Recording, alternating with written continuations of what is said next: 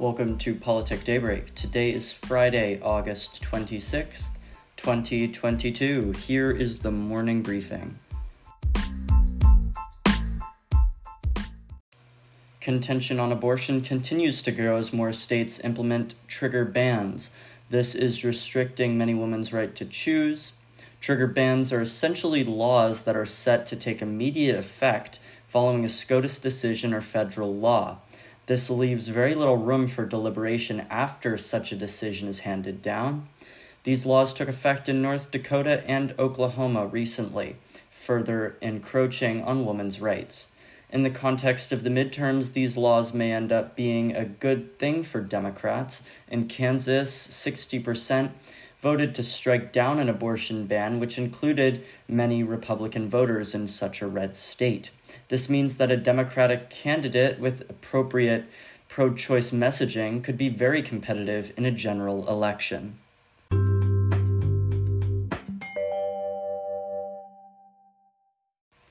A memo to Bill Barr sent after the Mueller investigation was forced to be released earlier yesterday.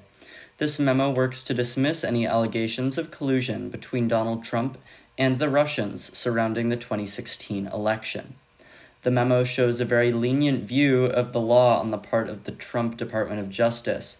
Barr's leniency sits in stark contrast to his current positions, which are quite critical of the former president following the January sixth Capitol riots.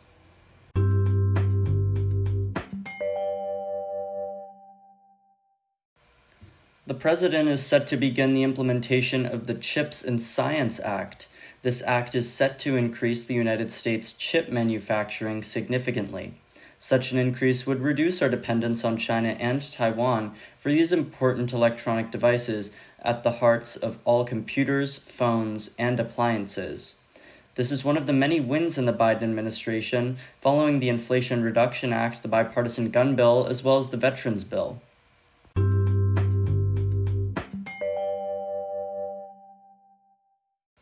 Following a deadly and horrific shooting in a Uvalde school earlier this summer, the school board has fired the police chief after failing to show up at multiple hearings. He has drawn much criticism after failing to act to interrupt the shooting at Robb Elementary School, one of sadly too many examples of gun violence in the United States.